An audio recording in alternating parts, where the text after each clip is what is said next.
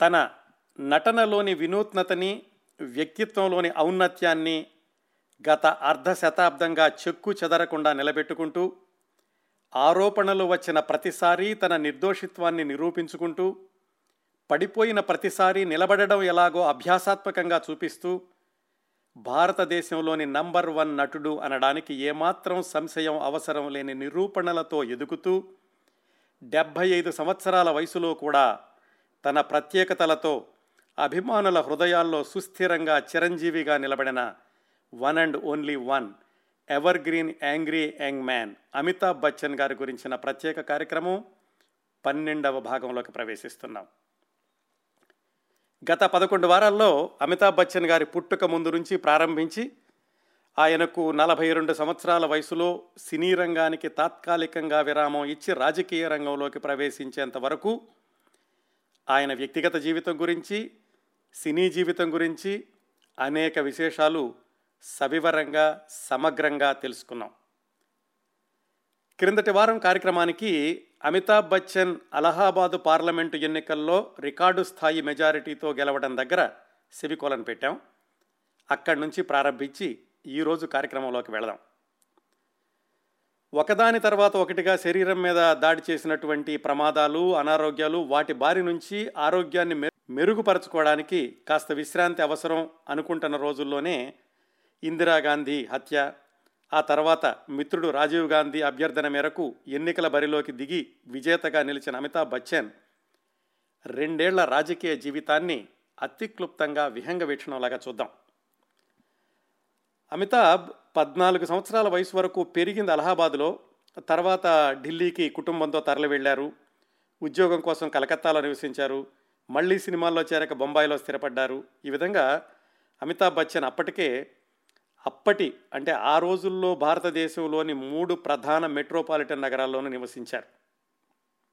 ఇంకా ఈ ఎన్నికలు పూర్తయ్యి ఆయన మెంబర్ ఆఫ్ పార్లమెంటుగా గెలిచాక ఆయన ఢిల్లీలో ఎక్కువగా నివాసం ఉంటూ అలహాబాద్ నియోజకవర్గానికి తరచూ వెళుతూ ఉండేవాడు అమితాబ్ బచ్చన్.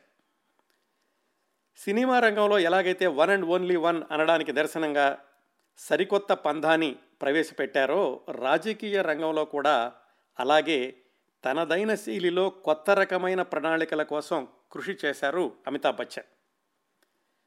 సినిమా రంగంలో నంబర్ వన్ అనడానికి కేవలం సినిమా విజయాలు అవి సాధించిన వసూళ్ళు అభిమానుల యొక్క ఆదరణ ఇవన్నీ ఒక ఎత్తు అయితే నిజంగా అమితాబ్ బచ్చన్ సినిమాల్లోకి ప్రవేశించాక ఆయన మొట్టమొదటిసారిగా ప్రవేశపెట్టినటువంటి కొన్ని విధానాలు ఏమిటంటే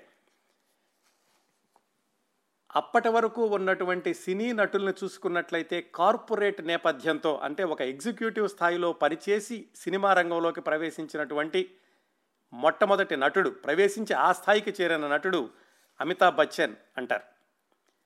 అలాగే ఆ రోజుల్లోనే తన కోసమని సొంతంగా బెడ్రూము బాత్రూము టీవీ ఇలాంటి సౌకర్యాలన్నీ ఉన్నటువంటి క్యారవాన్ని తన కోసమని తను మెయింటైన్ చేసినటువంటి మొట్టమొదటి నటుడు కూడా అమితాబ్ బచ్చన్.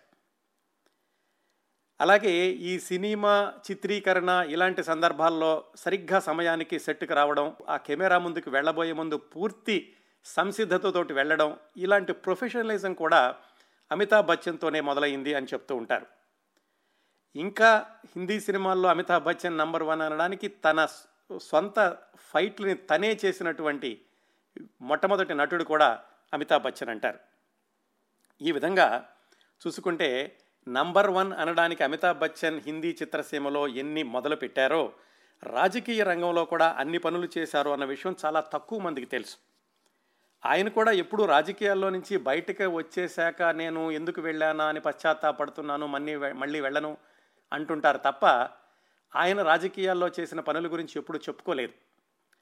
అంటే అవేవో పెద్ద ప్రణాళికలు సంవత్సరాల తరబడి ఉండేవి కాకపోయినా ఆయన ఆలోచన విధానానికి దర్పణం పడతాయి. ఆయన ఆ రెండు సంవత్సరాల్లో ప్రతిపాదించినటువంటి ప్రతిపాదనలు కానీ ప్రారంభించినటువంటి ప్రణాళికలు కానీ. ఎలాగంటే ఆయన ఆ రోజుల్లోనే ఈ పార్లమెంటు సభ్యులకి కొంత నగదు ఇచ్చి ఆ నియోజకవర్గం యొక్క అభివృద్ధికి కృషి చేయడానికి ఒక కోటి రూపాయలు ఎంతో ఇవ్వాలి అని ప్రతిపాదించినటువంటి వాళ్ళల్లో ఆయన కూడా ఉన్నవాడు లేదా ఆయనే మొదట ప్రతిపాదించాడు అని చెప్తూ ఉంటారు. కేవలం పార్లమెంటు సభ్యుడికి ఏదో కోటి రూపాయలు ఇచ్చేసేసి మీ నియోజకవర్గంలో అభివృద్ధి చేయండి అని వదిలేయడం కాకుండా ఇచ్చినటువంటి ప్రతి పైసాకి కూడా లెక్క చెప్పాలి. అలాగే ఆ నియోజకవర్గంలో ఉన్నటువంటి ప్రజలకి కూడా ఈయన తీసుకొచ్చినటువంటి నిధులు ఎక్కడ ఖర్చు పెట్టారో ఏమిటి అని అడిగేటటువంటి హక్కు ఆ సమాచారాన్ని పొందేటటువంటి హక్కు నియోజకవర్గంలోనికి ఓటర్లకు ఇవ్వాలి అని ప్రతిపాదించినటువంటి వ్యక్తి కూడా అమితాబ్ బచ్చన్ అంటారు. అలాగే ఆ ఒక పార్లమెంట్ నియోజకవర్గాన్ని ఒక ఆర్థిక మండలిలాగా దాన్ని ప్రకటించి దానికి స్వయం ప్రతిపత్తిని కల్పించాలి అని ప్రతిపాదించిన వ్యక్తి కూడా అమితాబ్ బచ్చన్. ఇవన్నీ ఆయన పార్లమెంటులో మాట్లాడారా? లేకపోతే ఉత్తర ప్రత్యుత్తరాల ద్వారా చేశారా? అనేది సరైనటువంటి సమాచారం మన దగ్గర లేదు. కానీ ఇలాంటి ప్రతిపాదనలు ప్రతిపాదించడంలో మాత్రం ఆయన ముందున్నారు అన్న విషయం ఖచ్చితంగా అప్పట్లో ఉన్న రాజకీయ నాయకులకి అప్పట్లో ఉన్నటువంటి రాజకీయ పరిస్థితుల్ని పరిశీలించే వాళ్ళకి స్పష్టంగా తెలుస్తుంది. అలాగే ఈ పార్లమెంటరీ నియోజకవర్గాన్ని స్వయం ప్రతిపత్తి కలిగినటువంటి ఆర్థిక ప్రాంతంగా ప్రకటించమని అమితాబ్ బచ్చన్ ఆయన ప్రతిపాదించిన కొద్ది రోజులకే రాజీవ్ గాంధీ కూడా ఈ అధికార వికేంద్రీకరణ ఆ కార్యక్రమంలో ఈ నియోజకవర్గాలకి వాటికి కొంత సొంతమైనటువంటి కొన్ని నిధుల్ని హక్కుల్ని ప్రకటించారు. ఇవన్నీ బాగానే చేస్తున్నారు.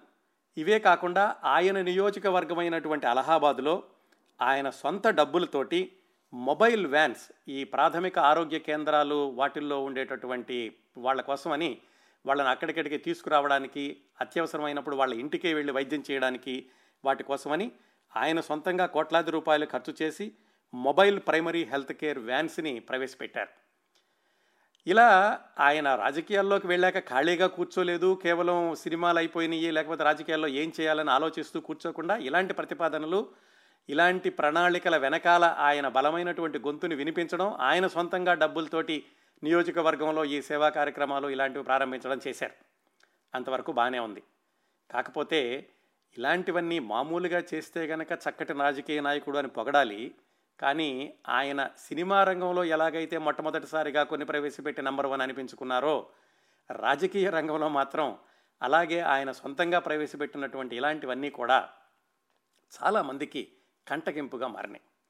ఎందుకు అంటే ఈ అమితాబ్ బచ్చన్ ఈ రాజకీయ రంగంలోకి వెళ్ళినప్పుడు ఆయన చుట్టూతా చాలా రకాల వాళ్ళు ఉంటారు కదా. చుట్టూతానే కాదు ఆయన పార్లమెంటులో కానీ ఆయన్ని పరిశీలించే వాళ్ళు కానీ. మొట్టమొదటగా కాంగ్రెస్ బయటలో ఉన్నటువంటి వాళ్ళు.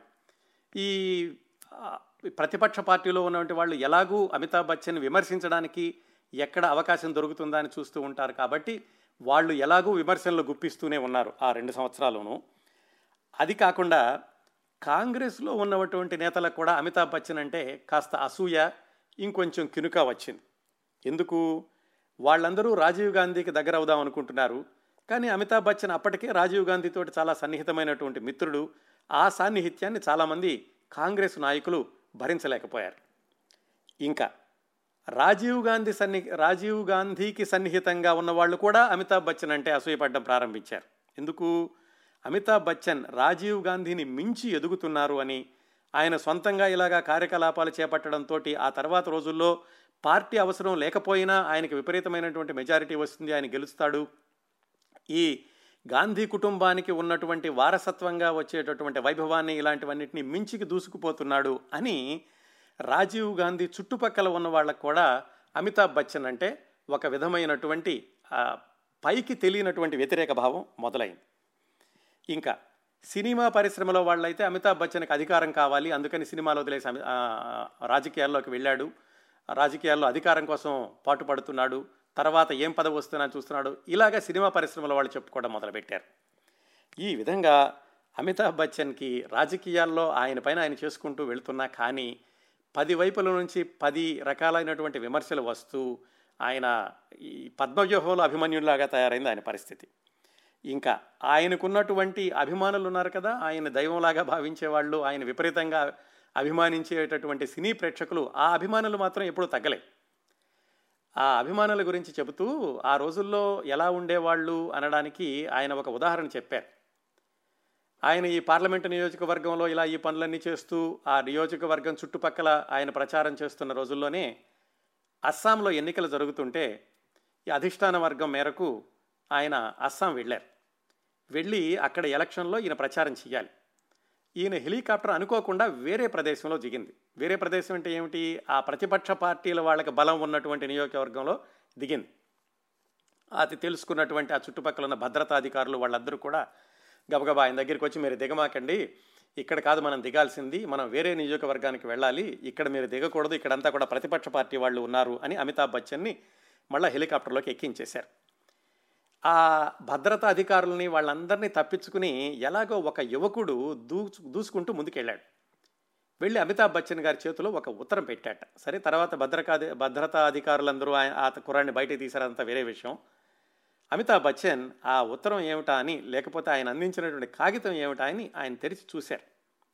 దాంట్లో ఆ కుర్రాడు రాశాట అభిజ్జీ మీరు రాజకీయాల్లో వద్దు మీరు సినిమాల్లోకి వెళ్ళిపోండి నాలాంటి గాఢమైన అభిమానులు అటు రాజకీయాలకి సినిమాలకి మధ్యన మేము ఛిద్రమైపోతున్నాము. నా సంగతే తీసుకోండి. మా ఇంట్లో వాళ్ళందరూనేమో ప్రతిపక్ష పార్టీ వాళ్ళు. నాకు మీరంటే ఇష్టం.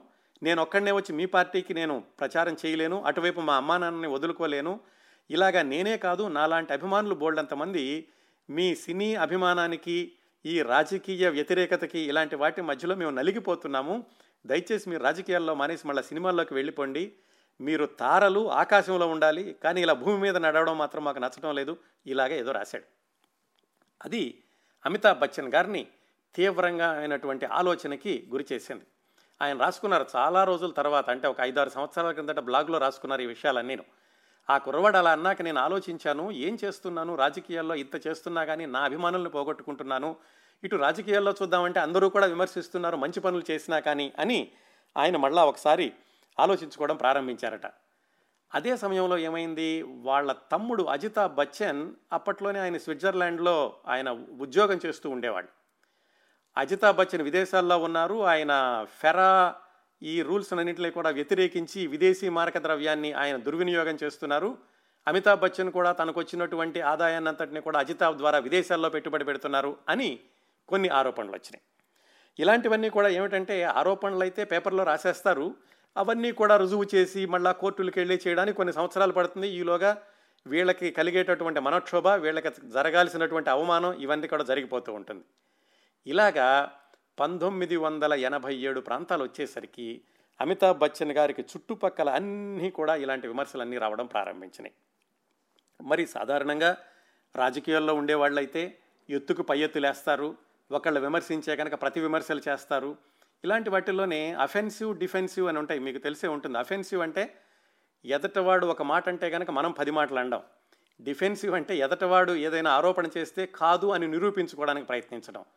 మరి అమితాబ్ బచ్చన్ గారు సహజంగానే ఆయన వచ్చినటువంటి నేపథ్యం కుటుంబ నేపథ్యం ఆయన మనస్తత్వం ఇలాంటివన్నీ గమనిస్తే ఆయన ఎక్కువగా డిఫెన్స్లోనే ఉండేవాడు. అంటే ఎవరైనా నిరూపణలు చేస్తే కనుక నువ్వు నీకు మాత్రం లేదా నువ్వు మాత్రం చేసావా అనకుండా నేను నిర్దోషిని అని నిరూపించడానికి నిరూపించుకోవడానికి మాత్రమే ఆయన ఎక్కువగా ప్రయత్నిస్తూ ఉండేవాళ్ళు.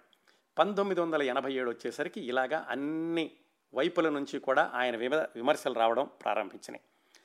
క్రమశిక్షణ చిత్తశుద్ధి ప్రొఫెషనలిజం అన్నింటినీ మించి ప్రజాకర్షణ ఉన్నటువంటి వ్యక్తి అయినప్పటికీ కూడా ఈ రాజకీయాలకు అవసరమైనటువంటి చతురత లేకపోవడంతో అమితాబ్ బచ్చన్ గారు ఈ విమర్శలన్నింటినీ తీసుకోవడం ఆయనకి చాలా కష్టంగా అనిపించింది. అదే రోజుల్లో వాళ్ళ నాన్నగారు కూడా పిలిచి రోజు పేపర్లో వచ్చేటువంటి ఈ వార్తలు అది చూసి అమిత్ ఇవంతా అవసరం అంటావా మనకి? ఇన్ని విమర్శలు భరించి నువ్వు నీ సినిమాలను వదిలేసేసి నీ అభిమానులను వదిలేసేసి ఇన్ని విమర్శలు భరించి నువ్వు మంచి పనులు చేస్తున్నా కానీ ఇలా చేయడం అనేది ఎంత ఎక్కడికి దారి తీస్తుంది? పోనీ తర్వాత ఏమవుతాము? తర్వాత నీకేమైనా రాజకీయాల్లో ముందుకు వెళ్ళి ఇలా చేయాలని ఉంటుందా? ఆలోచించుకో ఒకసారి అని వాళ్ళ నాన్నగారు కూడా చెప్పారు. అవన్నీ చెప్పిన మీదట ఆయన ఇక ఈ రాజకీయాలు నాకు సరిపడవు. మంచి చేసినా కానీ విమర్శించే వాళ్ళు ఉంటూనే ఉంటారు కానీ మరి ఇంత దారుణంగా విమర్శిస్తారు అనుకోలేదు అనుకుని ఆయన పంతొమ్మిది వందల ఎనభై ఏడు ఏప్రిల్ మధ్యలో ఏప్రిల్ పదహారు పదిహేను ఆ రోజులో రాజీవ్ గాంధీ గారిని కలిశారు. కలిసి ఆయనకి చెప్పారు మిత్రమా నేను ఇంకా రాజకీయాల్లో ఉండలేను వెళ్ళిపోతాను అని చెప్పేసి. ఆయన ఒక రోజంతా కూడా అమితాబ్ బచ్చన్ గారిని కన్విన్స్ చేయడానికి ప్రయత్నించారు. ఎందుకంటే వాళ్ళ అనుబంధం ఆ ఒక్కరోజుది కేవలం రాజకీయాలతో వచ్చింది కాదు. దాని గురించి తర్వాత చెప్తాను. ఆయన ఒక రోజంతా కూడా ఈయన్ని సర్ది చెప్పడానికి ప్రయత్నించారు కానీ అమితాబ్ బచ్చన్ ఏమాత్రం తాను తీసుకున్నటువంటి నిర్ణయాన్ని మళ్ళడానికి ఆయన ఒప్పుకోలేదు. వెనక్కి తీసుకోవడానికి ఒప్పుకోలేదు రాజీనామాని సమర్పించారు. చాలామంది అమితాబ్ బచ్చన్ బోఫోర్స్ కుంభకోణంలో లేదా బోఫోర్స్ ఆరోపణల్లో ఆయన పేరు అజితాబ్ పేరు వచ్చినటువంటి సందర్భంగా రాజకీయాలకు రాజీనామా చేశారు. అని ఇప్పటికి కూడా చాలామంది అంటూ ఉంటారు చాలామంది రాస్తూ ఉంటారు. కానీ అమితాబ్ బచ్చన్ గారు స్వయంగా ఒక ఇంటర్వ్యూలో చెప్పినటువంటి విషయం ఏమిటంటే ఇంకా బోఫోర్సు ఆ ఆరోపణలు బయటకు రాకముందే నేను రాజీనామా చేశాను. నేను రాజీనామా చేయడానికి ఇలాంటివన్నీ కారణాలు కానీ బోఫోర్స్ మాత్రం ప్రత్యేకమైన కారణం కాదు ఆయన ఆయన స్పష్టంగా చెప్పారు. అయితే ఈ బోఫోర్స్ ఆరోపణలు కూడా అమితాబ్ బచ్చన్ రాజీనామా చేయడానికి ఒక రోజు అటు ఇటుగానో లేకపోతే అదే రోజునో ఈయన రాజీవ్ గాంధీ దగ్గర మాట్లాడుతూ ఉండగానో వచ్చినాయి అవి. అందుకని చాలామంది బోఫోర్స్ మూలాన ఈయన బయటకు వచ్చేసానంటారు కానీ ఆయన మాత్రం ఎన్ని మంచి పనులు చేస్తున్నటువంటి వచ్చేటటువంటి విమర్శల్ని ఆరోపణల్ని తట్టుకోవడం ఆయన కష్టం అనిపించి తట్టుకుని ఎంతకాలం నిలవాలి ఎందుకు నిలవాలి అని ఆయనకు ఆయన ఆలోచించుకుని రాజకీయాల నుంచి నిష్క్రమించారు పంతొమ్మిది వందల ఎనభై ఏడు ఏప్రిల్ మధ్యలో. ఇక్కడ నుంచి ప్రారంభించి అంటే పంతొమ్మిది వందల ఎనభై నాలుగు డిసెంబర్లో ఆయన రాజకీయాల్లోకి ప్రవేశించాక ఎనభై ఏడు ఏప్రిల్లో బయటకు వచ్చేశాక అంటే సుమారుగా రెండున్నర సంవత్సరాలు. ఆ రాజకీయ జీవితాన్ని అక్కడ వదిలేసేస్తే పంతొమ్మిది వందల ఎనభై ఏడు నుంచి ఆ తర్వాత ఏడెనిమిది సంవత్సరాలు అంటే పంతొమ్మిది వందల తొంభై మధ్యలో పంతొమ్మిది వందల తొంభై ఐదులో అమితాబ్ బచ్చన్ కార్పొరేషన్ లిమిటెడ్ ఆ సంస్థ ప్రారంభం అయ్యే వరకు ఆ ఏడెనిమిది సంవత్సరాలని అమితాబ్ గారి సినీ జీవితంలోనూ వ్యక్తిగత జీవితంలోనూ కూడా ఒక దశ అనుకోవచ్చు. ఎందుకంటే ఈ ఏడెనిమిది సంవత్సరాల్లో ఆయన జీవితంలో జరిగినటువంటి ఘట్టాలని ముఖ్యంగా మూడు విభాగాలుగా చూడొచ్చు మనం. ఒకటి ఏమిటంటే బోఫోర్స్ ఆరోపణల్లో అమితాబ్ అజితాబ్ల ప్రస్తావన ఆ తర్వాత ఆయన లండన్లో కేసు వేయడం ఆ కేసుల్లో ఆయన గెలవడం నిర్దోషిగా బయటకు రావడం ఇదంతా ఒక ఘట్టం. ఆ ఏడెనిమిది సంవత్సరాల్లో జరిగిన రెండో ఘట్టం ఏమిటంటే రాజకీయాల నుంచి నిష్క్రమించాక పంతొమ్మిది వందల తొంభై ఒకటిలో రాజీవ్ గాంధీ హత్యకు గురయ్యే వరకు రాజీవ్ గాంధీతో కొనసాగినటువంటి అమితాబ్ బచ్చన్ గారి సంబంధ బాంధవ్యాలు. ఇది రెండో ఘట్టం. మూడో ఘట్టం ఏమిటంటే ఆయన మరి ఎనభై నాలుగు నుంచి ఎనభై ఏడు వరకు రాజకీయాల్లో ఉన్నప్పుడు సినిమాలో నటించలేదు కదా రెండు సంవత్సరాల సినిమాలు కూడా ఏం విడుదల కాలేదు.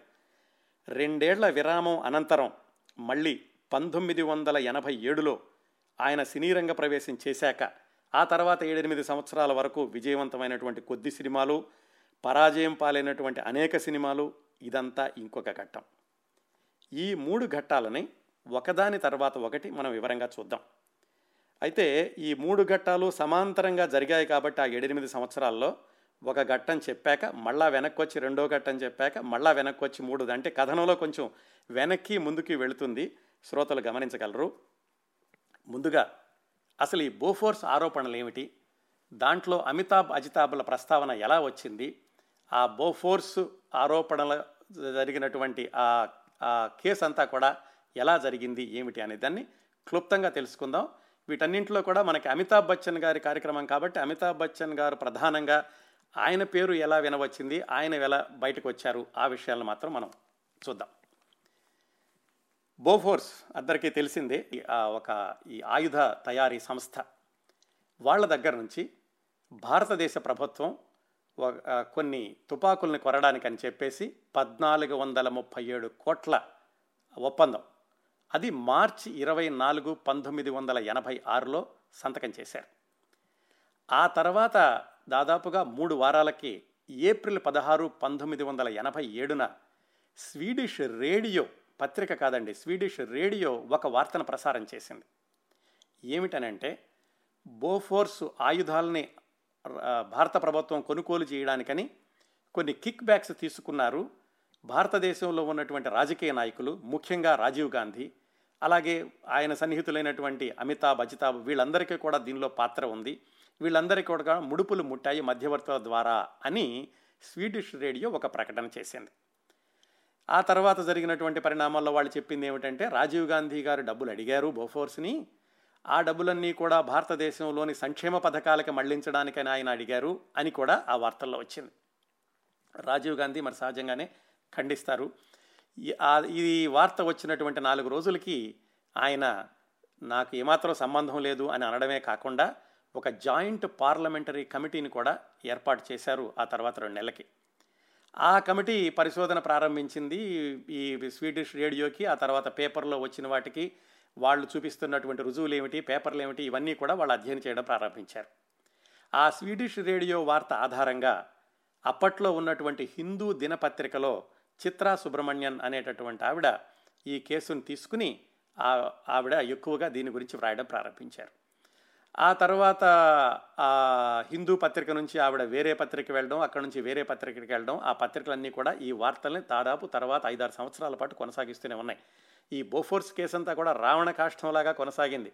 ఇంకా ఐదారు నెలల క్రిందట కూడా భారతదేశ పార్లమెంటులో దీని గురించినటువంటి వార్తలు వచ్చాయి. మళ్ళీ వెనక్కి వెళదాం మనం పంతొమ్మిది వందల ఎనభై ఏడుకి. ఈ కమిటీలన్నీ వేశాక ఈ కమిటీ జాయింట్ పార్లమెంటరీ కమిటీ కూడా స్వీడే స్వీడన్ వెళ్ళి ఆ స్వీడన్లో ఉన్నటువంటి అక్కడ ఆయుధ సంస్థని అక్కడ ఈ ఎవరైతే వార్తలు ప్రసారం చేశారో వాళ్ళందరినీ కూడా కలిసి వాళ్ళు ఒక కమిటీని ఆ కమిటీ వాళ్ళు ఒక రిపోర్టుని సబ్మిట్ చేశారు పంతొమ్మిది వందల ఎనభై తొమ్మిదిలో. ఆ రిపోర్టు వాళ్ళు సబ్మిట్ చేసినటువంటి కొన్ని నెలలకే పంతొమ్మిది వందల ఎనభై తొమ్మిది నవంబర్లో రాజీవ్ గాంధీ ప్రభుత్వం పడిపోవడము విపి సింగ్ నేతృత్వంలో మరొక ప్రభుత్వం అధికారంలోకి రావడం జరిగింది. విపి సింగ్ కూడా ఈ బోఫోర్స్ ఆరోపణలు వచ్చినప్పుడు ఆయన అంతకుముందు రాజీవ్ గాంధీ గారి ఆ మంత్రివర్గంలో ఉండేవాళ్ళు. ఆ తర్వాత దానిలో నుంచి ఆయన రాజీనామా చేయడం వేరే వేరే పార్టీకి వెళ్ళడం ఆయన మళ్ళీ అలహాబాద్లోనే గెలవడం ఇవన్నీ జరిగి ఆయన మళ్ళీ అధికారంలోకి వచ్చారు పంతొమ్మిది వందల ఎనభై తొమ్మిది చివరిలో. ఈ బోఫోర్స్ కేసు ఇలాగే కొనసాగుతోంది. కొనసాగుతూ ఉండగా ఆయన విపి సింగ్ అధికారంలోకి వచ్చినటువంటి రెండు మూడు వారాలకి జనవరి ఇరవై రెండు పంతొమ్మిది వందల తొంభైన సిబిఐ వాళ్ళు ఎఫ్ఐఆర్ని ఫైల్ చేశారు. ఏమని? ఆ బోఫోర్స్లో ఈ ముడుపులు తీసు ముడుపులు తీసుకోవడంలో మధ్యవర్తిత్వ పాత్ర వహించిన వాళ్ళు అని కొంతమంది మీద వాళ్ళు కేసు రిపోర్ట్ చేశారు. ఎఫ్ఐఆర్ ఎఫ్ఐఆర్ ఫైల్ చేశారు సిబిఐ వాళ్ళు. ఇది పంతొమ్మిది వందల తొంభై జనవరిలో జరిగింది. మరి పంతొమ్మిది వందల ఎనభై ఏడు నుంచి తొంభై వరకు ఇవి జరిగే రోజుల్లో మన కథానాయకుడు అమితాబ్ బచ్చన్ గారి పరిస్థితి ఎలా ఉంది అంటే ప్రతిరోజు పేపర్లో ఈ రాజీవ్ గాంధీ గురించి రాసినప్పుడల్లా పక్కనే అమితాబ్ బచ్చన్ అజితాబ్ బచ్చన్ పేర్లు తప్పనిసరిగా ఉండేవి. వీళ్ళకి కూడా ఈ కిక్ బ్యాక్స్లో ప్రమేయం ఉంది. వీళ్ళు కూడా ముడుపుల్ని భారతదేశంలోనికి తీసుకురావడంలో అజితాబ్ బచ్చన్ పాత్ర కూడా ఉంది అని ప్రతిరోజు రాస్తూ ఉండేది మరి సహజంగానే ఆయన ఏమీ చేయలేదు అని ఆయనకి తెలుసు కాబట్టి ఇవన్నీ కూడా చాలా అవమానాలను భరిస్తూ ఆయన ఉన్నారు. ఇంకా విచిత్రం ఏమిటంటే ఇది పంతొమ్మిది వందల ఎనభై ఏడు ఎనభై ఎనిమిది ఆ ప్రాంతాల్లో కదా అంతకు ఐదు సంవత్సరాల ముందటే అమితాబ్ బచ్చన్ గారు ఆ కూలీ యాక్సిడెంట్లో దెబ్బతిని ఆయన ఆసుపత్రిలో ఉండగా దేశం మొత్తం అది అమితాబ్ బచ్చన్ అభిమానుల కారా అనేటటువంటి వ్యత్యాసం లేకుండా దేశం మొత్తం ఆయన ఆరోగ్యం కోసం ప్రార్థనలు చేశారు. అలాంటి ప్రజలే ఐదు సంవత్సరాల తర్వాత ఎనభై ఏడు ఎనభై ఎనిమిది ప్రాంతాల్లో ఈ బోఫోర్స్ ఆరోపణలు వచ్చినప్పుడు ఆ ప్రజల్లో ఒక వర్గం వాళ్ళు అమితాబ్ బచ్చన్ని దేశద్రోహి అని చాలా అవమానకరమైనటువంటి పనులు చేశారని ఇలాంటి వాళ్ళు దేశంలో ఉండకూడదని రకరకాలైనటువంటి ప్రకటనలు ఇస్తూ ఉండేవాళ్ళు. అంతేకాకుండా నటించినటువంటి సినిమాలో విడుదలైనప్పుడు ఆ వాల్ పోస్టర్ల మీద బ్లాక్ పెయింటింగ్స్ వేసేయడం లేకపోతే అక్కడికి ప్రేక్షకులు వెళ్ళకుండా చూడడం సినిమాల విడుదలని ఆలస్యం చేయడం ఇలాంటివి కూడా జరిగినాయి. ఇంకా పరాకాష్ట ఆయన ఏ నియోజకవర్గంలో అయితే అత్యధిక మెజారిటీతో గెలిచారో ఆ నియోజకవర్గంలోనే ఆయన దిష్టి బొమ్మలను తగలబెట్టడం. ఇవన్నీ కూడా జరిగినాయి ఆ నాలుగైదు సంవత్సరాల్లోనూ. ఈ విధంగా ఆయన ఆ పంతొమ్మిది వందల ఎనభై ఏడు నుంచి తొంభై వరకు ఒకవైపు అనారోగ్యాలతో పోరాడుతూ అవమానాలు భరిస్తూ తన నిర్దోషిత్వాన్ని నిరూపించుకునే అవకాశం కోసం ఎదురు చూస్తూ పరాజయం పాలవుతున్న సినిమాల మధ్య మళ్ళీ తన స్థానాన్ని తిరిగి పొందడం కోసం ప్రయత్నాలు చేస్తూ ఇలా గడిచింది. ఆయన జీవితం ఎనభై ఏడు నుంచి తొంభై వరకు. ఈ మధ్యలో ఆయన ఒకసారి బోఫోర్స్కి ఆయన సూటిగా ఒక ఉత్తరం రాశారు. ఇది కూడా ఆయన చెప్పుకున్నారు. ఉత్తరం రాసి ఇలాగ నా పేరు అమితాబ్ బచ్చన్ నా పేరు వినిపిస్తోంది మీరేదో కిక్ బ్యాక్స్ ఇచ్చారని నేను కూడా మధ్యలో ఉన్నానని. మీరు ఈ విషయంలో నాకు ఒక స్పష్టత స్పష్టమైనటువంటి ఒక వివరణ ఇవ్వండి అని అమితాబ్ బచ్చన్ సూటిగా బోఫోర్స్ వాళ్ళకి ఉత్తరం రాశారట. రాస్తే వాళ్ళు సమాధానం ఏమిచ్చారు? బాబు అమితాబ్ బచ్చన్ అంటున్నావు మీరెవరో నాకు తెలియదు అసలు మీ పేరు కూడా మేము వినలేదు మేము కిక్ బ్యాక్స్ ఎవరికి ఇవ్వలేదు అందువల్ల నీకు మేమేమి సమాధానం చెప్పలేము నీకు మాకు ఏమాత్రం సంబంధం లేదు అని బోఫార్స్ వాళ్ళు ఉత్తరం కూడా రాశారు ఈయనకి. అయితే ఇవన్నీ ఆయన పత్రికల్లో చెబుతున్నారు. పత్రికల వాళ్ళు సహజంగానే మరి ఏది ఎక్కువ ప్రచారం పొందుతుందో ఆ వార్తలే వేస్తుంటారు కదా. ఈయన చెప్పేటటువంటి వాదనకి ఎక్కువగా ప్రచారంలోకి రాలేదు. ఈయనైతే గట్టిగా నమ్ముతున్నారు. నాకు లేదు అని ఆయనకి తెలుసు. ఆయన దాన్ని నిరూపించుకునేటటువంటి సమయం కోసం ఎదురు చూస్తూ ఉండగా ఈ పంతొమ్మిది వందల తొంభైలో ఎప్పుడైతే ఈ పార్లమెంట్ కమిటీ వాళ్ళు సిబిఐ వాళ్ళు ఛార్జ్ షీట్ దాఖలు చేశారో అది జరిగినటువంటి ఒక వారం రోజులకి ఈ ఒక పేపర్ ఏది స్వీడన్లో ఉన్నటువంటి ఒక పేపర్ దాని పేరు డాజెన్స్. ఆ పేపర్ వాళ్ళు ఏం రాశారంటే ఈ బోఫోర్స్ కేసులో మరొక వాస్తవం బయటపడింది. ఇంతవరకు కూడా ఈ భారతదేశపు ఈ పరిశోధనా కమిటీ వాళ్ళు చెప్పింది ఏమిటంటే ఐదు అకౌంట్ల ద్వారా డబ్బులు వెళ్ళాయి భారతదేశానికి బోఫోర్స్ నుంచి అని చెప్పారు.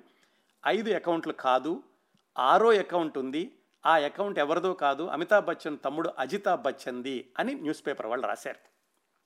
అక్కడ అమితాబ్ బచ్చన్కి అజితాబ్ బచ్చన్కి ఒక ఆధారం దొరికింది. ఎలా వెళ్ళాలి అనేది. ఆ న్యూస్ పేపర్ మీద వాళ్ళు లండన్ కోర్టులో ఒక డిఫమేషన్ కేసుని ఫైల్ చేశారు. ఆ పరువు నష్టం దావా వేసినప్పుడు లండన్ కేసులో లండన్ కేసులో ఎందుకు వేశారు? ఆ పేపర్లు లండన్లో కూడా అబ్బారు. అందుకని లండన్లో మేము చూసాము ఈ పేపర్ని. ఈ పేపర్ వాళ్ళు వచ్చి మాకు రుజువులు చూపించండి. నిజంగా అజితాబ్కి ఒక అకౌంట్ ఉందని బోఫోర్స్ వాళ్ళు దానిలో డబ్బులు వేశారని దానిలో అమితాబ్ బచ్చన్ కూడా పాత్ర ఉందని నిరూపించండి మాకు రుజువులు చూపించండి అని అమితాబ్ బచ్చన్ అజితాబ్ బచ్చన్ కలిసి లండన్లో కోర్టులో కేసు వేశారు ఆ డాజెన్స్ అనేటటువంటి స్వీడిష్ న్యూస్ పేపర్ మీద. వాళ్ళు ఏం చేశారు? వాళ్ళ దగ్గర ఏమీ రుజువులు లేవు. కానీ కేసు వెంటనే వెయ్యగానే వెంటనే కేసు వాళ్ళు చెప్పుకోలేరు కదా? అందుకని వాళ్ళు ఈ అమితాబ్ బచ్చన్ అజితాబ్ బచ్చన్లు కేవలం లండన్లోనే కాకుండా లండన్లోనేమో పరువు నష్టం దావా స్వీడన్లోనేమో వాళ్ళ మీద ఈ క్రిమినల్ కేసు పెట్టారు. ఇలా రెండు చోట్ల పెట్టకూడదు ఒక చోటే పెట్టాలి అని వాళ్ళు మళ్ళీ కేసు వేశారు ఆ న్యూస్ పేపర్ వాళ్ళు. దాన్ని లండన్లో జడ్జి కొట్టివేశాడు. అలాగే అసలు లండన్లో ఎందుకు కేసు వేస్తారు మా దగ్గర కేసు వేయాలి అని ఇంకొక వాదన తీసుకొచ్చారు. దాన్ని కూడా జడ్జి కొట్టివేశాడు. ఇవన్నీ కూడా జరిగి పంతొమ్మిది వందల తొంభై జులై ప్రాంతాల్లో వచ్చేసరికి జులై పంతొమ్మిదవ తారీఖు అప్పటికి ఈ వాద ప్రతివాదనలన్నీ విన్నటువంటి జడ్జి అంటే వాళ్ళు డైరెక్ట్గా న్యూస్ పేపర్ వాళ్ళు రారు అమితాబ్ బచ్చన్ వెళ్ళరు. వీళ్ళ తరఫునటువంటి లాయర్లు వీళ్ళు కోర్టుకి ఇచ్చినటువంటి పేపర్లు వాటన్నిటిని పరిశోధించిన మీదట పంతొమ్మిది వందల తొంభై జులై పంతొమ్మిదో తారీఖున వాళ్ళు తీర్పు ఇవ్వడానికి సిద్ధపడ్డారు. సిద్ధపడి అటు లాయర్లు ఇటు లాయర్లు అందరూ వెళ్ళారు లండన్కి. అమితాబ్ బచ్చన్ గారు తన తల్లితో కూడా కలిసి ఆ కోర్టుకి వెళ్ళారు. అమితాబ్ బచ్చన్ అజితాబ్ బచ్చన్ వాళ్ళ అమ్మగారు ఆ కోర్టు దగ్గరికి వెళ్ళారు. బయట అమితాబ్ బచ్చన్ అభిమానులందరూ కూడా ఇంగ్లీష్లో పెద్ద బ్యానర్స్ పెట్టారు. అమితాబ్ బచ్చన్ నిర్దోషి అజితాబ్ బచ్చన్ నిర్దోషి మీరు నిర్దోషులుగా బయటకు రావాలి మా సినిమాల్లో మళ్ళీ మీరు మెరవాలి ఇలాగ వాళ్ళు పెద్ద పెద్ద బ్యానర్స్ పెట్టి అభిమానులందరూ బయట నుంచున్నారు. కోర్టులోకి వెళ్ళి ఇంకా ఆరోపణలు చిట్ట చివరిగా చిట్ట చివరిగా వాద ప్రతివాదనలు వినిపించాలి అనుకున్న సమయంలో ఆ వార్తాపత్రిక వాళ్ళు వచ్చి అమితాబ్ బచ్చన్ అజితాబ్ బచ్చన్ల యొక్క లాయర్ని సూటిగా కలిసి క్షమించండి మా దగ్గర ఆరోపణ ఆధారాలు లేవు మేమేమీ నిరూపించలేము మేము వెనక్కి వెళ్ళిపోతున్నాము అని వాద ప్రతివాదనలు ప్రారంభం కావడానికి ముందే వాళ్ళు ప్రకటించేశారు. ఆ సందర్భాన్ని గుర్తు చేసుకుంటూ అమితాబ్ బచ్చన్ చెప్పారు నేనేదో ఈ సినిమా క్లైమాక్స్కి వస్తుంది అనుకున్నాను క్లైమాక్స్లో ఫైటింగ్ చేయాలి కదా నేను ఎంతో సిద్ధమై వెళ్ళాను తీరా వెళ్ళేసరికి అక్కడికి క్రెడిట్ టైటిల్స్ రోల్ అయిపోతున్నాయి తెర మీద ఇలాగ వాళ్ళు వెంటనే ఒప్పేసుకున్నారు అని. ఇక దాంతో జడ్జి కూడా ఏం చేస్తాడు? వాళ్ళు ఒప్పుకున్నాక సరే ఇంకా కేసును కొట్టేశారు. అమితాబ్ బచ్చన్ అజితాబ్ బచ్చన్ నిర్దోషులు అని తీర్పు చెప్పడమే కాకుండా దానికి సంబంధించినటువంటి వాళ్ళు ఇవ్వాల్సిన పరువు నష్టం అలాంటివన్నీ కూడా ఏవో జడ్జి గారు తీర్పు ఇచ్చారు. ఆ తీర్పు నుంచి బయటకు వచ్చాక జూలై పంతొమ్మిది పంతొమ్మిది వందల తొంభైన అమితాబ్ బచ్చన్ చాలా ఆవేశపూరితమైనటువంటి ఆ పత్రికా విలేకరులు అడిగిన ప్రశ్నలకి సమాధానం చెప్పారు. ముందు నుంచి చెబుతున్నాను మా ఇద్దరికీ సంబంధం లేదని ఇందులో సంబంధం ఉండాల్సిన అవసరం కూడా లేదు మాకు. కానీ భారతదేశంలో ఉన్నటువంటి ఈ రాజకీయ పార్టీలు ప్రతిపక్ష పార్టీలు కేవలం నన్ను రాజకీయాల్లోంచి బయటకు పంపించిన పంపించడానికి రాజీవ్ గాంధీని మిత్రు రాజీవ్ గాంధీకి మిత్రుణ్ణి అన్నటువంటి సాకుతోటి నా మీద ఈ ఆరోపణలు చేశారు. మీరెవరూ నమ్మలేదు కదా? ఇప్పుడు చూడండి కోర్టు వాళ్ళే ప్రకటించారు. ఆ న్యూస్ పేపర్ వాళ్ళే చెప్పారు మాకేమీ సంబంధం లేదని. కరెక్ట్గా ఆ వార్తాపత్రికల వాళ్ళు సరిగ్గా చెప్పినటువంటి వాక్యం ఏమిటి అంటే we were misled by unscrupulous elements belonging to the investigative team of the government of India ఖచ్చితంగా ఈ వాక్యాన్ని యథాతథంగా చెప్పారు కోర్టులో. దాన్ని ఆధారంగా చేసుకుని అమితాబ్ బచ్చన్ విలేకరులతో చెప్పారు. చూడండి భారతదేశంలోని పరిశోధనా కమిటీ వాళ్ళే మమ్మల్ని తప్పుదో పట్టించారు అని ఈ వార్తాపత్రిక వాళ్ళు చెప్పారు. మరి మన దేశపు పరువు ఏమైపోతుంది ఇలా చేస్తేను? ఇలాంటి ఇలా ఇది లండన్లో ఉన్నటువంటి కోర్టులో వినిపించినటువంటి వాదనలో వాళ్ళు చెప్పేటటువంటి వాక్యం. ఇంకా మరి విపి సింగ్ గారి ఆధ్వర్యంలో ఉంది కాబట్టి ఆయన చూడాలి మరి దీన్ని ఏం చేస్తారు ఈ కేసుని ఎలా తీసుకెళ్తారు అనేది మేము మాత్రం నిర్దోషులుగా బయటకు వచ్చాము. దయచేసి మా మీద ఇంకా మీరు బురద చల్లడం మానేసేయండి అని అమితాబ్ బచ్చన్ ఆ కోర్టులోంచి బయటకు వచ్చాక విలేకరులతో చెప్పారు. ఈ విషయాలన్నీ కూడా మీరు యూట్యూబ్లో ప్రత్యక్షంగా చూడొచ్చు. అమితాబ్ బచ్చన్ అప్పట్లో ఇచ్చినటువంటి ఇంటర్వ్యూలు ఆ కోర్టు బయట ఆయన మాట్లాడేటటువంటి ఈ విషయాలన్నీ కూడా మీరు వినొచ్చు యూట్యూబ్లోను.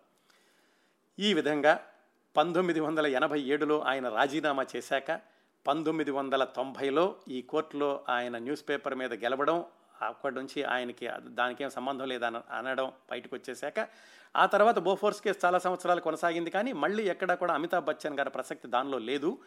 ఆ తర్వాత చాలా రోజులకి అంటే ఒక పాతిక సంవత్సరాలకి రెండు వేల పన్నెండులో ఈ Swedish police officer Sten Lindstrom అనే ఆయన ఆయన కూడా బోఫోర్స్ కేసులో బోఫోర్స్ కేసు పరిశోధనలో ఉన్నారు ఆయన.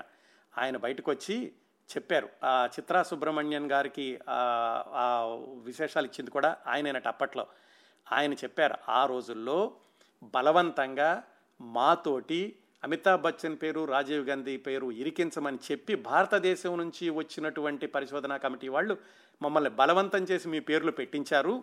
నిజానికి మీకు సంబంధం లేదని మాకు అప్పుడే తెలుసు అని ఆయన రెండు వేల పన్నెండులో ఒక ప్రకటన ఒక ప్రకటన ఇచ్చారు. పాతికేళ్ళ తర్వాత ఇలా జరిగింది నా నిర్దోషిత్వాన్ని ఇప్పటికైనా గుర్తుపట్టారు అని అమితాబ్ బచ్చన్ చెప్పుకున్నారనుకోండి. ఇంకా ఈ పంతొమ్మిది వందల తొంభైలో ఆయన కోర్టు కేసు గెలిచాక ఒక చిత్రమైనటువంటి సంఘటన జరిగింది. ఆ రోజుల్లోనే అమితాబ్ బచ్చన్ గారు నటిస్తున్నటువంటి ఆజుకా అర్జున్ చిత్రం విడుదల కావాల్సింది మరొక నెల రోజుల్లో. ఈయన బోఫోర్స్ కేసులో ఉన్నప్పుడు ఇందాక చెప్పుకున్నాం కదా చాలామంది ఈ సినిమాలు కొనడానికి ముందుకు రాలేదు లేదా వస్తుంటే కనుక ప్రతిపక్ష పార్టీలు వాళ్ళు వాళ్ళని అడ్డుకున్నారు అని అలా అలాంటిది ఈ ఆజికా అర్జున్ చిత్రం మీద కూడా పడింది. ఆ చిత్రాన్ని కొన్ని కొన్ని ప్రాంతాలకు కొనడానికి ఎవరూ రాలేదట. కొంతమంది వచ్చిన వాళ్ళు కూడా తక్కువ రేట్ అడగడం లేకపోతే తీసుకోకుండా వెళ్ళిపోవడం ఇలా జరిగింది. ఎప్పుడైతే అమితాబ్ బచ్చన్ గారు ఆ కేసు నుండి నిర్దోషులుగా బయటకు వచ్చారు ఆ కేసు ప్రభావం ఏమీ లేదు వాళ్ళ మీద. అమితాబ్ బచ్చన్ అజితాబ్ బచ్చన్లకి ఈ బోఫోర్స్ కేసులో సంబంధం లేదు అని ఆ వార్తాపత్రిక వాళ్ళు తమదే తప్పు అని తెలుసుకున్నారు అని ఈ వార్తలు బయటకు రాగానే ఆ ఆజికా అర్జున్ సినిమా కొనడానికి మళ్ళీ ఈ డిస్ట్రిబ్యూటర్లందరూ ఎగబడ్డారట. ఈ విషయాన్ని ప్రత్యక్షంగా కేసీ బొక్కాడియా అమితాబ్ బచ్చన్ తోటి చెప్పారు. ఇలాగా మీరు కేసు తెలియ వివరాలు తెలియగానే కొనడానికి వచ్చారు అని. అయితే అమితాబ్ బచ్చన్ దాన్ని కొట్టిపడేశారనుకోండి అంటే ఏమనంటే సినిమాలో కనుక దానిలో విలువ ఉంటే ప్రేక్షకులు మెచ్చుకుంటే ఆడుతుంది కేవలం నేను దోషిని నిర్దోషిని అని ఆ సినిమా యొక్క రేట్లు పెరగడం తగ్గడం జరిగి ఉండదు అని ఆయన చెప్పారు. కానీ నిజంగా జరిగిన విషయం ఏమిటంటే ఆయన బయటకు వచ్చారని తెలియగానే ఆజికా అర్జున్ ఎక్కువ రేట్లకు అమ్ముడుపోవడం అనేది ఆ తర్వాత సినిమా ఘన విజయం సాధించడం కూడా మీ అందరికీ తెలిసిందే. ఇదండి జరిగింది. బోఫోర్స్ ఆరోపణల్లో అమితాబ్ అజితాబ్ల యొక్క ప్రస్తావన వాళ్ళు దాని నుంచి బయటకు వచ్చినటువంటి విధానం. ఆ రోజుల్లో అజితాబ్ బచ్చన్ అక్కడ నివసించే వాళ్ళు ఆయన ఒక టూ బెడ్రూమ్ ఫ్లాట్లో ఉండేవాళ్ళు. అది బోఫోర్స్ వాళ్ళు ఇచ్చారు అని పేపర్లో వచ్చింది. నిజానికి ఆ two bedroom flat Ajitabh Bachchan పనిచేసేటటువంటి కంపెనీ వాళ్ళు ఆయనకి అద్దెకి ఇచ్చినటువంటి ఫ్లాట్. ఇది కూడా అమితాబ్ బచ్చన్ గారు చెప్పారు. ఇలాంటి విషయాలను కూడా వక్రీకరించి వార్తాపత్రికల్లో రాస్తూ ఉండేవాళ్ళు మా వెనకాల పడ్డారు వీళ్ళందరూ ఇలా చేశారు అని. మరి ఈ రెండు వేల పన్నెండులో ఈ ప్రకటనలు వచ్చాక అమితాబ్ బచ్చన్ గారు కూడా చెప్పారు. నేను ముందు నుంచి చెబుతున్నాను పాతిక సంవత్సరాల తర్వాత అయినా సరే ప్రత్యక్షంగా బోఫోర్సు ఆ కేసుని పరిశోధించినటువంటి అప్పటి పోలీస్ ఆఫీసరు అక్కడి పోలీస్ ఆఫీసరే మా గురించి కూడా క్లీన్ చిట్ ఇచ్చారు అని అమితాబ్ బచ్చన్ గారు చెప్పారు. ఈ విషయాలన్నీ జరుగుతున్న రోజుల్లో అమితాబ్ బచ్చన్ గారికి వ్యక్తిగతంగా ఒక విచిత్రమైనటువంటి సంఘటన జరిగింది. ఆ సంఘటనని అలాగే ఈ బోఫోర్స్ సందర్భంలో ఆయన ప్రతిస్పందనని అమితాబ్ బచ్చన్ గారి మాటల్లోనే స్వయంగా విందాం There used to be um, headlines every day. It's a nightmare situation. I mean, it's very difficult for someone like you to understand what we as artists go to. We are, we are sensitive, at least I am, and we are all very sensitive people. Uh, we want to see our films, we want to see how we perform, we want to go and create content. We don't want to see negativity coming out on headlines. uh, titles like you're a traitor, you're a this, you have done this wrong, you should be arrested, you should be shot, you should be killed. These are disturbing elements to us. This, this, this, this disturbs our creative mind. Now, every morning I'm going to be reading this. I'm a disturbed individual. I cannot go in front of the camera and perform. It's a, it's a huge mind change for us. So every day when these accusations used to come, uh, there was one gentleman who, in the letters to the editor, was accusing me every day with a certain set of questions. Answer this, answer this, answer this, why this, why that. And I really didn't know what to do. So one fine morning, I checked the name of the person. I talked to the editor of the paper. I found his address. He lived in Kemp's Corner. I picked up my car. I drove myself to Kemp's Corner. I walked up to his house. I knocked on his door. He opened the door and I said, Are you so and so? He said, Yes, I'm. How have you come here? I said, Do you write all these questions to me? He said, Yes. I said, Can you come inside? Because I have come here to answer every question of yours. He said, No, no, sir, it's all right. You know, I write these letters. I said, No, no. I want to start. I sat for three hours. I answered each and every question of his. And I said, I hope that you're satisfied now. He said, Yes, I'm very sorry to have asked you this. Can you meet my wife and this and that? I met his wife. It became a very social evening. And I went away. After that, we went to England and we fought the case in the London courts of law. We won. I came back. And when I came back, the first message that I had from this gentleman, he rang me up and said, Mr. Bachchan, you have won the case. Please lie low. Don't ever beat your drums about this victory because you don't know what the establishment is. 25 years later, the prosecutor, the main prosecutor in Sweden, announces publicly that our names were planted in this scandal. And the entire media came and said, So, what do you have to say to it? I said, Nothing. What am I going to say? What do you want me to say? The matter is over, it's finished. But I do know that if I were to say even one thing, who are these people? Find out, I want to know. It's just raking up something that I'm really not interested in. I'm only interested in my work. I'm not interested in taking on a politician. I'm not interested in taking on a government. I'm not interested in, in taking up any kind of institution that may have wrong somewhere and which is disturbing my life. Amitabh Bachchan గారు ఏ సంఘటన జరిగినప్పటికీ ఆయన జీవితంలో ఆయన ఔన్నత్యాన్ని ఆయనలో ఉన్నటువంటి ఆ స్థిరమైనటువంటి దృఢమైనటువంటి మనస్తత్వాన్ని ఎప్పుడు కూడా కోల్పోలేదు కేవలం ఆరోపణలు ప్రత్యారోపణలతోటి కాకుండా ఆయనకున్నటువంటి ఆ స్థిరమైనటువంటి వ్యక్తిత్వాన్ని అలా నిలబెట్టుకుంటూనే కొనసాగుతూనే వస్తున్నారు. ఇంతకుముందు చెప్పినట్లుగానే పంతొమ్మిది వందల ఎనభై ఏడులో అమితాబ్ బచ్చన్ గారు రాజకీయాల్లో నుంచి మానేశాక పంతొమ్మిది వందల తొంభై ఐదులో ఆయన అమితాబ్ బచ్చన్ కార్పొరేషన్ లిమిటెడ్ ప్రారంభించే వరకు ఆ ఏడెనిమిది సంవత్సరాల్లో జరిగినటువంటి మూడు ఘట్టాల్లో ఒక ఘట్టం ఈ బోఫోర్స్ ఆరోపణలు దాంట్లో నుంచి ఆయన బయటకు వచ్చిన విధానం ఇంతవరకు చెప్పుకున్నాం. రెండో ఘట్టం అమితాబ్ బచ్చన్ గారికి రాజీవ్ గాంధీ గారికి ఉన్నటువంటి సంబంధ బాంధవ్యాలు రాజీవ్ గాంధీ మరణించే వరకు ఎలా కొనసాగాయి అనేది.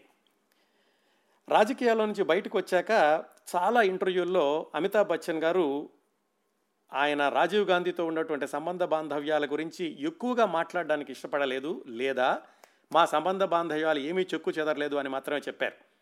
చాలామంది ఇంటర్వ్యూ అడిగేవాళ్ళు ఈ బోఫోర్స్ వల్ల మీ ఇద్దరి మధ్యన కూడా సంబంధ బాంధవ్యాలు దెబ్బతిన్నాయి కదా.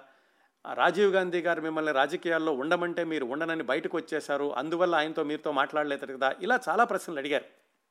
అన్నిటికీ కూడా అమితాబ్ బచ్చన్ గారు ఇచ్చినటువంటి సమాధానం అవన్నీ కూడా అబద్ధం. కొన్నిసార్లు ఆయన ఇవన్నీ వ్యక్తిగతమైనటువంటి ప్రశ్నలు. ఇలాంటి వాటి గురించి మాట్లాడడం నాకు ఇష్టం లేదు అని కానీ మీరు అడిగే మీరు అనుకున్న వాటిల్లో వాస్తవం లేదని కానీ మాత్రమే సమాధానం చెప్పారు. ముందు నుంచి మనం చూసుకున్నట్లయితే అమితాబ్ బచ్చన్ గారి వ్యక్తిత్వం ఆయన ప్రవర్తించేటటువంటి విధానం అలాగే ఎదట వాళ్ళని నొప్పించినటువంటి విధానం వీటన్నిటితో కూడా ఆయనకి మంచుంటే మైకులో చెప్పు చెడుంటే చెవులో చెప్పు అనేటటువంటి మనస్తత్వం. అందుకే రాజీవ్ గాంధీ గారి గురించి ఎప్పుడూ పల్లెత్తు మాట కూడా ఆయన ఇంతవరకు ఏ ఇంటర్వ్యూలోనూ అనలేదు. కేవలం ఆయన మాట అనకపోవడమే కాకుండా వాస్తవంగా చూసినట్లయితే పంతొమ్మిది వందల ఎనభై ఏడులో ఆయన రాజకీయ రంగం నుంచి బయటకు వచ్చిన దగ్గర నుంచి రాజీవ్ గాంధీ గారు మరణించే వరకు కూడా వాళ్ళిద్దరి మధ్యన సత్సంబంధాలే కొనసాగాయి అనడానికి చాలా రుజువులు ఉన్నాయి ఎందుకంటే కేవలం ఆ రాజకీయాల్లో నుంచి అమితాబ్ బచ్చన్ బయటకు వచ్చేశాడు కాబట్టి అంత మాత్రం చేత తెగగొట్టుకునేటటువంటి సంబంధం కాదు వాళ్ళిద్దరిది. వాళ్ళ ఇద్దరు కుటుంబాలకి పంతొమ్మిది వందల నలభై రెండు నుంచి వాళ్ళకి చక్కటి స్నేహం ఉన్నప్పటికీ అమితాబ్ బచ్చన్ గారికి రాజీవ్ గాంధీ గారికి మధ్యనటువంటి ఉన్నటువంటి స్నేహం ఇంకా గాఢమైంది. ఆ స్నేహం ఎప్పుడు మొదలైందంటే అమితాబ్ బచ్చన్ గారి వయసు నాలుగు సంవత్సరాలు రాజీవ్ గాంధీ వయసు రెండు సంవత్సరాలు ఉన్నప్పటి నుంచి మొదలైనటువంటి వాళ్ళ స్నేహం రాజీవ్ గాంధీ చనిపోయే వరకు కూడా దృఢంగానే కొనసాగింది అనడానికి చాలా సంఘటనలు ఉన్నాయి. ఆ సంఘటనలు ఏమిటి? మరి ఆ ఎనభై ఏడు తొంభై ఒకటిలో రాజీవ్ గాంధీ గారు చనిపోయే వరకు జరిగినటువంటి కొన్ని కొన్ని సందర్భాలు సన్నివేశాలు రాజీవ్ గాంధీ చనిపోవడానికి పన్నెండు రోజుల ముందు కూడా అమితాబ్ బచ్చన్ గారు ఆయన్ని కలుసుకుని ఏం మాట్లాడారు? ఇలాంటి విశేషాలు. అలాగే ఎనభై ఏడు నుంచి తొంభై ఐదు వరకు అమితాబ్ బచ్చన్ గారి సినీ జీవితంలో జరిగినటువంటి కొన్ని చిత్రాల విశేషాలు. ఇవన్నీ కూడా వచ్చే వారం అమితాబ్ బచ్చన్ గారి గురించిన ప్రత్యేక కార్యక్రమం పదమూడవ భాగంలో మాట్లాడుకుందాం.